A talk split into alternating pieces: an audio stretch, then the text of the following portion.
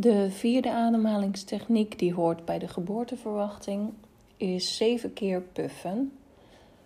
Je weeën worden veel intenser en je hebt het zwaarder dan eerst. Je voelt misschien al wat druk komen.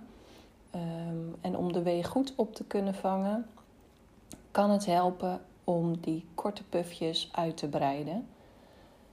Je begint net als eerder. Je ademt in door je neus naar je buik en je ademt uit door je mond, waarbij je zeven pufjes maakt. Dus in en uit.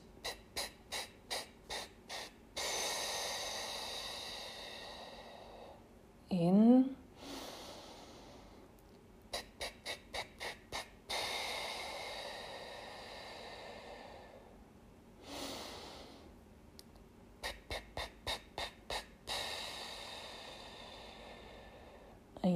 Dat ik de zevende puff lang maak, omdat je dan alles uitblaast.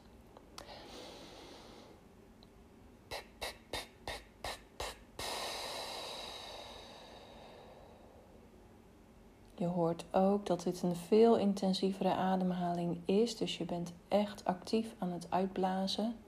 Dit kost ook energie, um, dus begin hier niet te snel mee met de zeven puffjes, maar probeer te blijven bij het langzame puffen. Als het te heftig wordt, ga je over op deze zeven puffjes.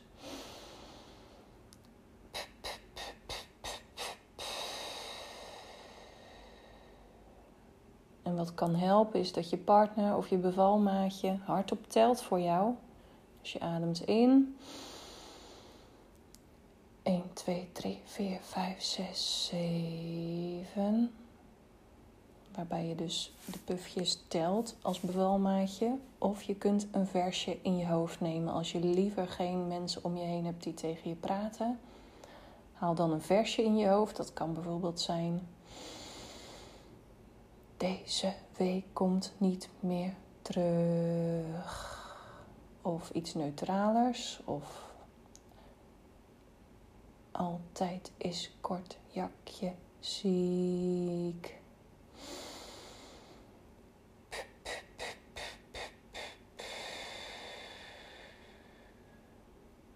Dus kies iets wat bij jou past. Je bevalmaatje kan tellen.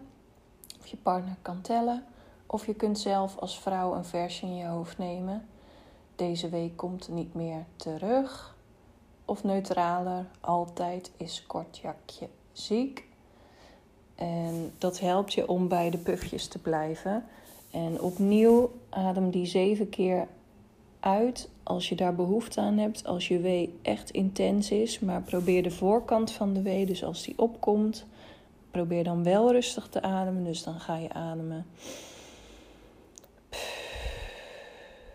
Dan wordt hij op den duur heftiger. Nog heftiger.